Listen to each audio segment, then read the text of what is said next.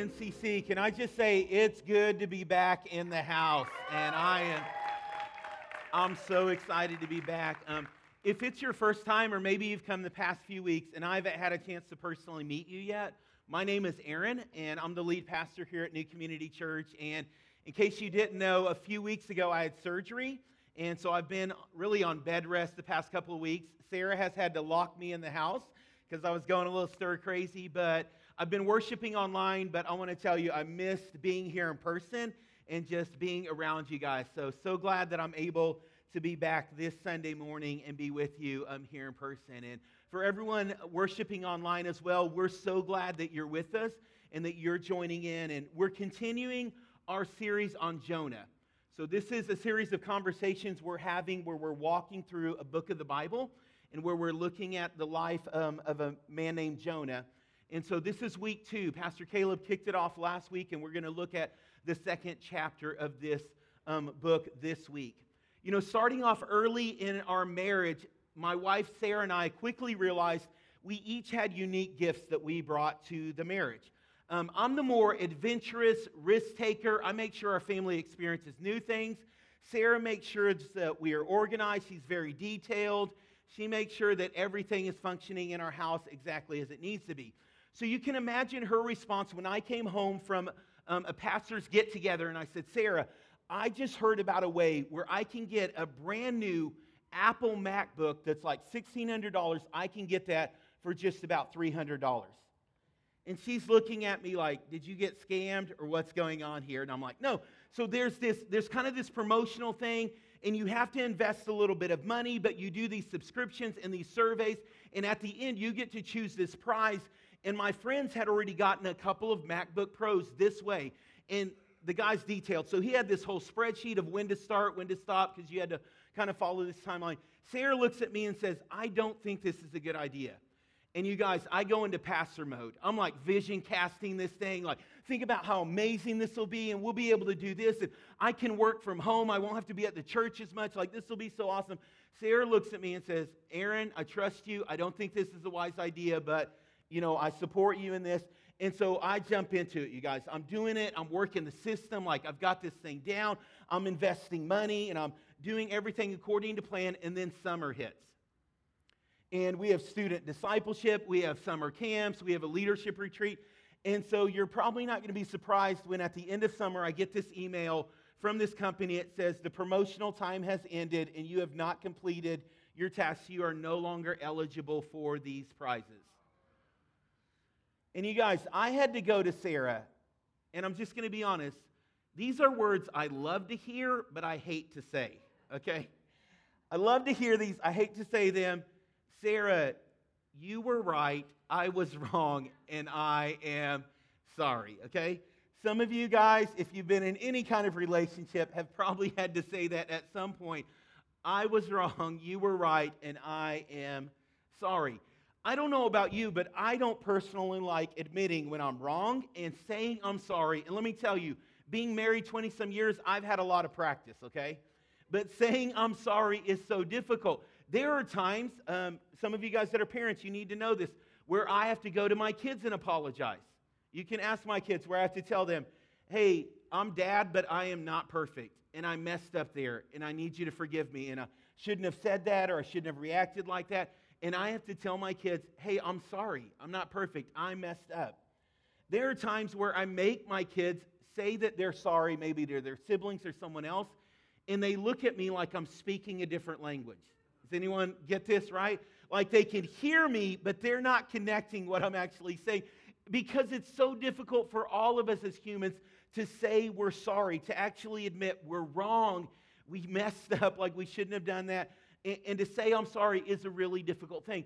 And so this morning, we're going to look at what it means when you don't just have to look at another person, but what happens when you have to look at God and say, I'm sorry.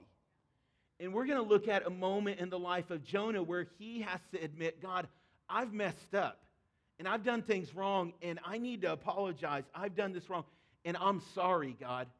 And through this kind of conversation Jonah has with God, we start to understand something about our relationship with God and what it looks like when we have those similar situations in our life.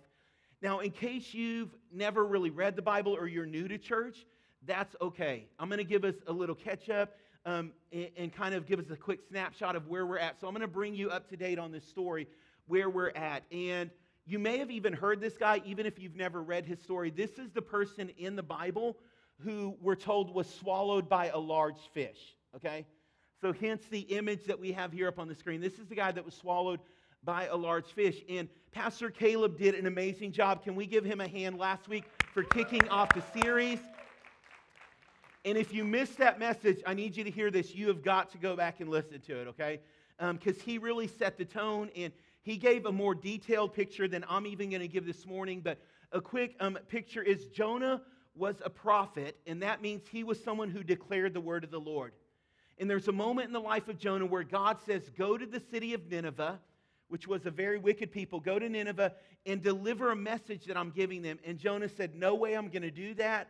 He had a personal preference against those people. And so he heads off in the opposite direction. He buys a ticket, gets on a boat or a ship, and he sails out to sea to then what would have kind of been the furthest point on the map, kind of like the end of the map of the then known world. That's where Jonah is heading to. And a storm comes, and Jonah realizes, I've run from God. And the sailors on that boat throw him over, over the side of that ship. And that's kind of where we pick up the story of Jonah today. And so the end of chapter 1 says this. And if you have your Bibles, you can turn there. Jonah chapter 1, um, verse 14 is what this is. It says this After Jonah's thrown over the side of the ship, now the Lord provided a huge fish to swallow Jonah, and Jonah was in the belly of the fish three days and three nights. Now, this morning we're going to look at chapter 2, but I knew this. We can't skip over the last verse of chapter 1. Because if you're like me, I would sit through this entire message thinking, what in the world kind of crazy story is this in the Bible? Like, what is going on here? And I wouldn't even be able to focus. And so I need us to understand something, yeah, kind of about chapter 1, the end of chapter 1, and even what chapter 2 is about. So I did some research this week. Here's a couple of things that are good to remember when we're reading the scriptures. The first is that this was written in the Hebrew language, okay? And this was written somewhere around like, I think 780 BC to about 740 ish BC, somewhere kind of a little bit on both sides of that time frame. This is when Jonah was written. There were not marine biologists. You may be surprised by that, but there were not a lot of marine scientists at that point. So many times in ancient cultures, they would use a category to describe things that they didn't have specific names or didn't have specific understandings for. So, a large fish, when you read that, I don't want you to think going out to Lake Ray Hubbard and catching a catfish that's really big, okay? That's not what that's like. It's probably not even like going to the ocean and catching like a marlin or a large sized tuna. This could have been a whale, it could have been another giant sea creature if you've ever read that. Like they use those categories to describe a lot of things that they may not have had specific terms for. So I started looking and I was pretty amazed because some of the larger um, marine animals and marine mammals have stomach cavities up to about 10 feet. Okay? I didn't know that, but I discovered that. Now, if you're claustrophobic, thinking of being in a 10 foot enclosed area makes you start to sweat right now. I understand that, okay? Um, but it is physically possible. I mean, think of maybe of a 10 foot room, or if you have a walk in closet that's maybe about that size, like you could fit in that. So it is physically possible um, for a person to be inside of the stomach of a large sea creature. Then I started reading, like, how's this ever happened? Craziest thing, June of last year, this happened. So there was a lobster diver. I didn't know that was an occupation, but I guess it is. So, off the northeast coast um, of the United States, there was a lobster diver named Michael Packard in his early 40s. And this is his job. He dives down and gets fresh lobster and brings them up and then sells them to restaurants. So, he's doing this when all of a sudden, what he describes is this rush of water and then total blackness is what he experiences. And then other people that were witnessing this said they saw a large whale surface shake back and forth, and then vomit out all of this stuff. And along with that, it vomited out Michael Packard. He was rushed to the hospital. And I want to give you his quote because it's very similar to part of the account that we see in Jonah. This is what he says I was completely inside of the beast, and it was completely black. Packard said, I thought to myself, there's no way I'm getting out of this. I'm done and I'm dead. all I could think of were my boys. They're 12 and they're 15 years old, and I wondered if I would ever see them again. Like, craziest story that this happened. And so, scientists, uh, it was like a CNN article, were commenting on this, and they said whales are not typically aggressive towards humans, but as they're consuming the large amount that they have to consume, many times other things that they don't typically consume, they will consume, and then when they don't like it, they will spew those things out, okay? So if you don't know, that's kind of similar to the story of Jonah, so it's physically possible, okay? So I need you to know that as we walk into this story, but I also need you to know this. Many times, this is where we get caught up in the story. This large fish. And we make this entire book like, oh, this is the purpose. Like, God's trying to convince us of this really crazy thing that happened of this guy getting swallowed by a large fish.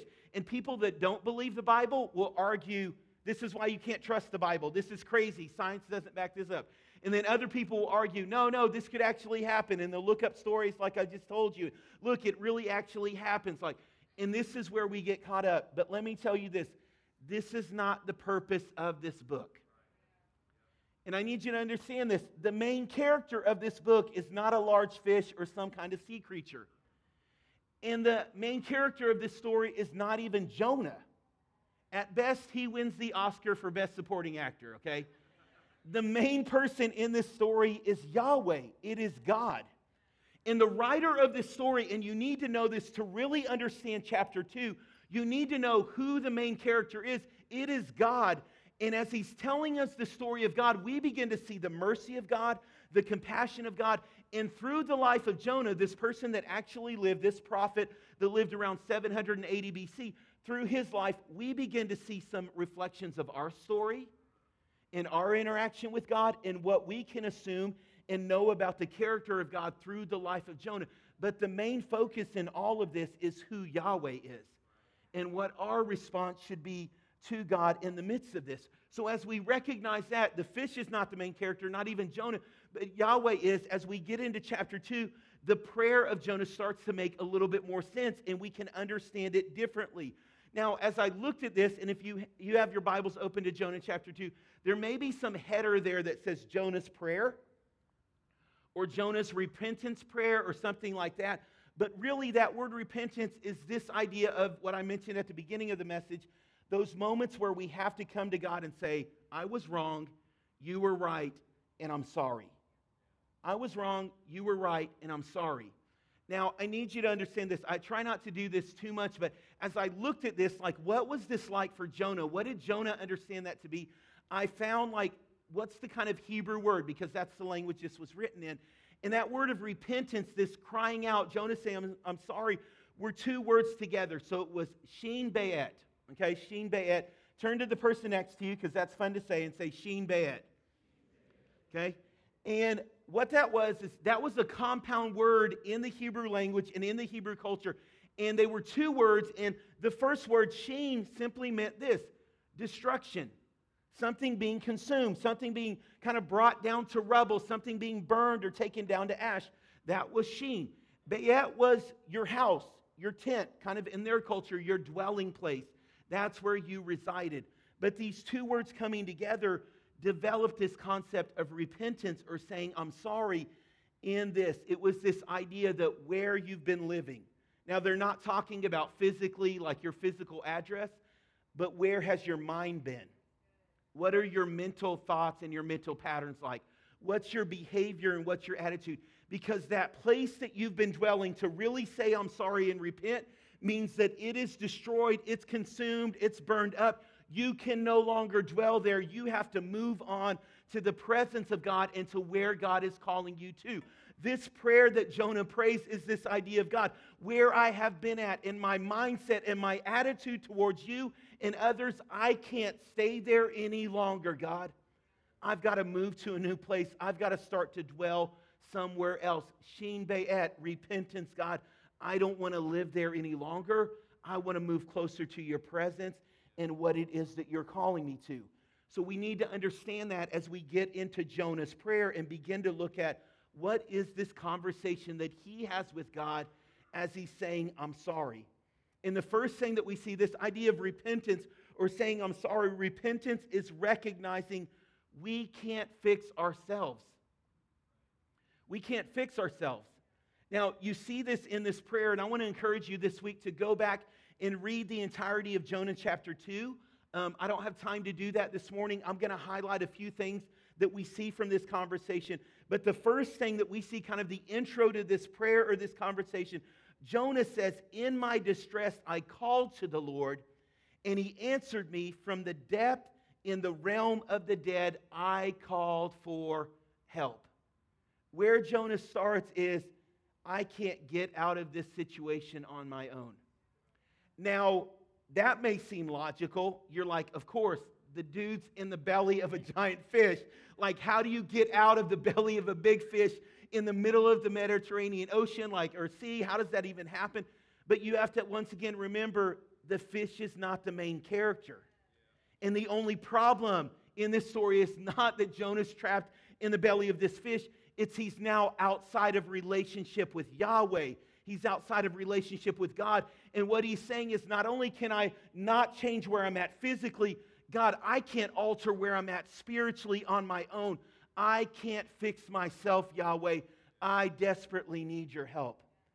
See, repentance and saying I'm sorry acknowledges I can't do this on my own. And I don't know about you guys, but I'm just going to be honest, I struggle with this. It may be the kind of church that I grew up in and the mindset I grew up in. I really believed growing up God loved me more when I did good and he loved me less when I did bad. And so I fight this mentality when I mess up, I want to push God aside.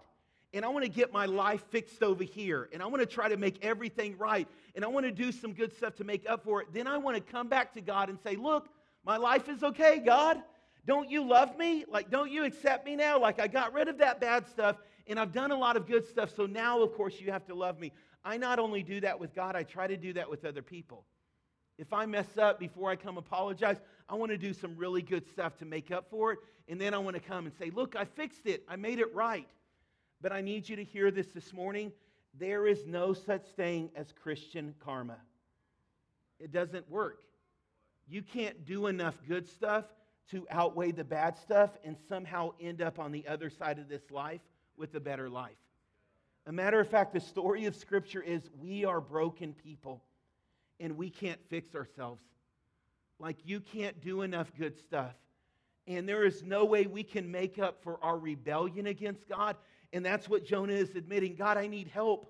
I've messed up our relationship. I was a prophet, I was your messenger, and I ended up running from you, and I can't fix my relationship on my own. I can't try to do some good stuff, God. I am crying out to you because I need you. Repentance and saying I'm sorry recognizes, God, I can't fix this on my own. And you guys, we have to acknowledge that. Now, I want to talk to those of you in the room that have been following Jesus for a little bit because we can hear a message like this, and sometimes I even get emails like, Pastor Aaron, we need more messages on repentance. You need to preach more messages like that because there's some really messed up people out there, right? Like, I look at the news and this group or these people doing this, like, they need to hear this. And maybe you're even in your mind thinking, yep, I'm going to send this to that family member or that coworker. I wish they would have come to church this morning. Look at the first person who has to repent. It's not the messed up people in Nineveh, it's the messenger of God. And you guys, before we start assuming repentance is for that person out there, repentance is for this specific sin, we have to stop being self righteous and understand Jonah had to get to that place of saying, God, they don't just need it, I need it, Lord. I've messed up and I can't fix this on my own. And God, I am a broken person and I desperately need your help. Saying I'm sorry recognizes that I'm not good enough on my own. And God, I'm crying out to you because I need your help. I am desperate for you, God. I need you to step in and intervene. That's where Jonah is at. So repentance is declaring that, God, I can't fix myself. I need your help. Repentance is also this it's recognizing where sin leads us. Recognizing where sin leads us. This is in the middle of Jonah's prayer where he cries out, To the roots of the mountain I sank down, and the earth beneath me barred me in forever. Now, once again, set the fish aside for a moment. Jonah's also talking about his spiritual condition, and he comes to this moment where he's willing to acknowledge, God, you did not do this to me. How many times is it easy for us to mess up? And if you've ever been around kids, as soon as you say, hey, who did this? It was my brother's. It was my sister's fault, right? If someone else's. Like, we're so quick to do that. But repentance is coming to that moment saying, God, I can't point the fingers at someone else. God, my sin and where I'm at is because of my decisions. And Lord, I'm willing to admit that. Jonah finally is willing to admit in this prayer of repentance of saying, I'm sorry to God. God, you're not at fault here. I am. This was my rebellion, and this is what I did that caused me to be where I'm at in this broken relationship with you, in this devastating place. God, this is where I find myself because of the decisions that I've made, because of my rebellion to you. And so repentance always carries with it that recognition of God, this is where my sin leads me to. Now, I need you to hear this because many times we don't say this sin is fun. Yep, you guys are quiet because you're like, you can't say that in church. But I'm telling you, it is like most of the sin that the Bible talks about in the moment. Like it has, it feels this like momentary gratification in this momentary reward. And I know some of you guys are freaking out right now, but I'm just, we're just going to be honest this morning. Like it does. But you also need to know this sin always has a payday. And that payday is death and destruction and pain. And I need you to hear this you're not the only one that has to pay the price you read this story of Jonah, him recognizing this is where my sin is led. And I need you to hear this for a moment. It seemed good. Jonah is having the vacation of his life. He's on the Mediterranean seas. He's eating the all you can eat buffet, you guys. He's sunbathing out on the ship, right? You read the end of chapter one. What's he doing? He's out sleeping in the bottom of the ship. Like, this is the ultimate vacation. It seems like I'm running from God and everything is okay until it's not and the storm hits. And he has to admit, God, I've disobeyed you. And the guys throw him over the side of the ship, and now he's in the belly of a large fish. But his sin not only affected him, there were other sailors that were in danger because Jonah said, I'm going to do this my own way. And you guys, we don't like to admit that, but I'm here to tell you your sin, as much as you think you hide it, as much as you think someone else doesn't know about it. They may not be able to pinpoint why it is, but that relationship feels off because you have sin inside of your life or because of sin that is present in that relationship. Sin always has a payday, and that payday is destruction. And in order to say, I'm sorry, in order to repent, it means we have to admit, God, this isn't you punishing me. My sin has consequences. And there is spiritual death and destruction that comes when I choose to rebel against you, God, or when I choose to say, God, I've got this figured out, I'm going to do this my own way, it will always have a payday. And Jonah's finally able to admit, and he's willing to admit, God, I'm barred in, like I'm surrounded and I've been swallowed, God, and I am at where I'm at because I have rebelled against you. God, I'm going to own my stuff. I'm going to. This is where I'm at, God. I'm sorry. And that has to be a part of repentance where we stop getting angry at God, where we stop blaming God for the sin in our life, for our choice to rebel against Him. And we admit, God, I have to own this. And I've got to say, I'm sorry. And Lord, I understand where my sin is going to get me. And not only where it's going to get me, but the destruction it's going to bring in others' life. At the end of this verse, we see this repentance is calling out to Yahweh, who is our salvation. Repentance is calling out to Yahweh, calling out to God, God, you are our salvation. Now, when Jonah, excuse me, when Jonah gets to the end of this prayer, look at this. What he says, but I will shout, but I, with shouts of gratitude and praise, will sacrifice to you what I have vowed I will make good. I will say, salvation comes from the Lord. Now, you need to understand if you know the story of Jonah, and if not, spoiler alert, in just a little bit, he's going to get thrown up, just like Michael Packard did from the whale. He's going to get thrown out onto dry land, spit up by this fish, and be back on dry land. But Jonah doesn't know that when he's praying this prayer. He doesn't know the end of the story like you and I may. And yet, in the midst of his circumstances, he's not saying, Salvation is when I make it back to dry land. He's saying, God, you're my salvation. God, you're what I'm hoping for. I'm not hoping that you wave some magic wand and make all my bad decisions go away. God, my trust is in you that your mercy and your compassion will be enough for my life. I will declare that you are my Savior, that you're the one that rescues me. And so, whether that's a few moments I have left in the belly of this fish or however many days I have left, God, I am going to declare your goodness. And I'm going to cry out that you are the one who saves me and who rescues me. Repentance is acknowledging that, God, you're my salvation. I'm not doing this to get out of the circumstance I'm in. I'm not making this declaration somehow to get out of the consequences of the decision that I've made. Lord, I am trusting that you are what I need in my life. You're my salvation. To say I'm sorry means that we're not just hoping the bad decision goes away or somehow we don't get in trouble. It's saying, God, you are what I've been looking for all along. You're my salvation, God.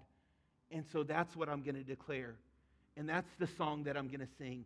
And that's the prayer that I'm going to pray God, that I can trust in you. Can I tell you this? If you live any amount of time, there are going to be moments where you have to come to God and say, I've messed up. I'm wrong. You're right, God, and I'm sorry. In that repentance, that prayer should carry with it this acknowledgement of God, I can't fix this on my own. I can't try to do enough good stuff to outweigh the bad stuff. God, I realize that this sin is going to lead to death or destruction, or it's, it's going to lead to brokenness in my life and in those around me. And God, you're what I'm hoping for. You're what I'm trusting in. And throughout this story, even as I was reading this this week and just seeing the goodness of God, I'm constantly amazed at a God who does not write us off when we mess up. When we run away, He even provides the way back to Him. This is a God who will not give up on you, church. No matter how bad you messed up, He keeps pursuing us and He overwhelms us with His love, with His goodness. And so, once again, the writer of this story, he's not writing.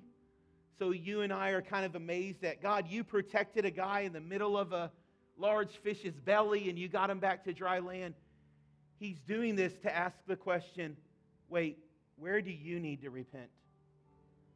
Where in your life are you running away from God and maybe blaming God or blaming others? Where in your life are you trying to fix your bad decisions on your own? And you need a moment to reflect and say, God, you're my salvation. And that's the response that this story brings us to. And so I want us to just take a moment. We're not going to take long, but I'm going to stop talking in a moment. And this may be new to you, but I just want you to reflect God, have I run away from you at any place in my life? Is there an area that's hidden that I'm trying to do this on my own, but it's messing up my life, God? And this morning, I need to say I'm sorry. And I just need a moment to let you know, God, I want you in my life. And so we're going to do that. I'm just going to be quiet. The, John's going to continue to play on the keys. And I just want you to listen to God and just kind of internally have that conversation. Be honest. If you know that area, say, This is it, God. I'm sinning, but I want you to know this morning, I'm sorry. Let's take a moment and reflect together.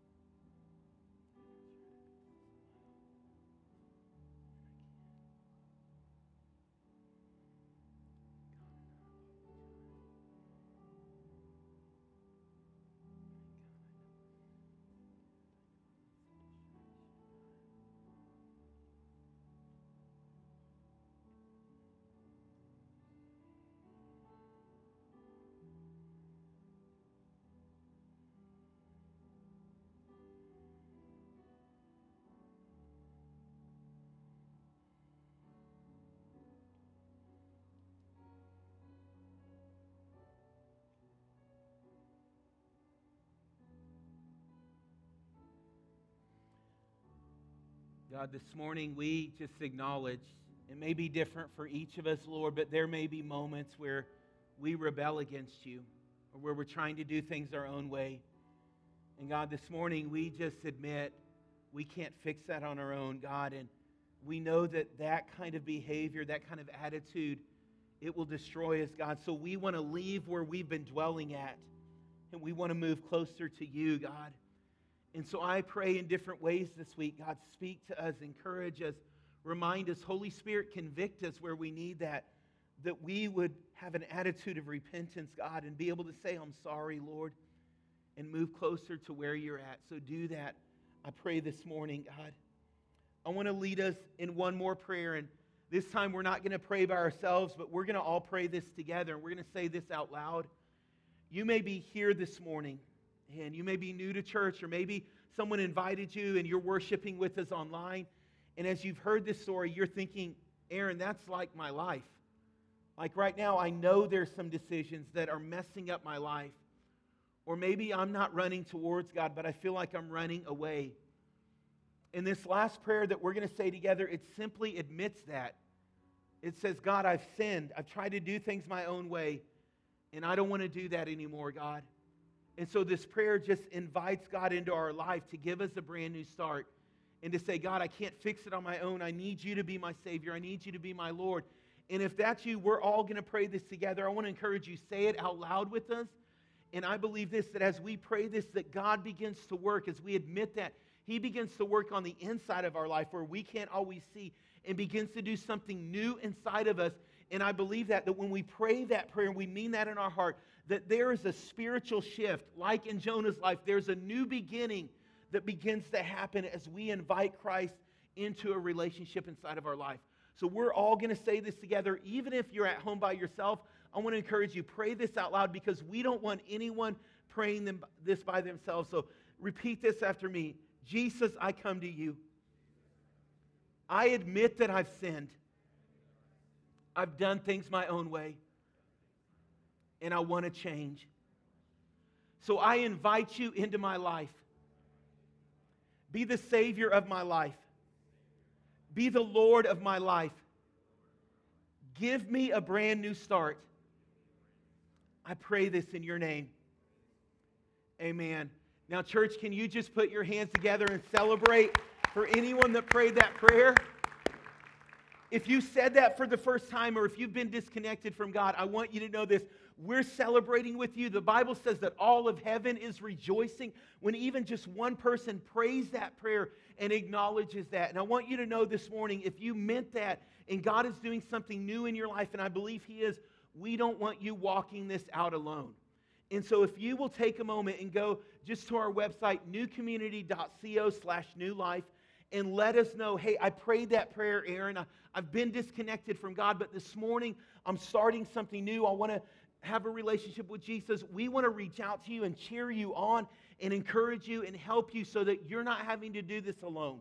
We don't think anyone should have to figure out how to be a Christian by themselves. So we want to walk alongside of you. So I want to encourage you. It's really simple. Take a moment, go there, let us know that you prayed that prayer. We believe this God is doing something amazing in your life and we want to walk with you as you begin this relationship with Jesus. Thank you.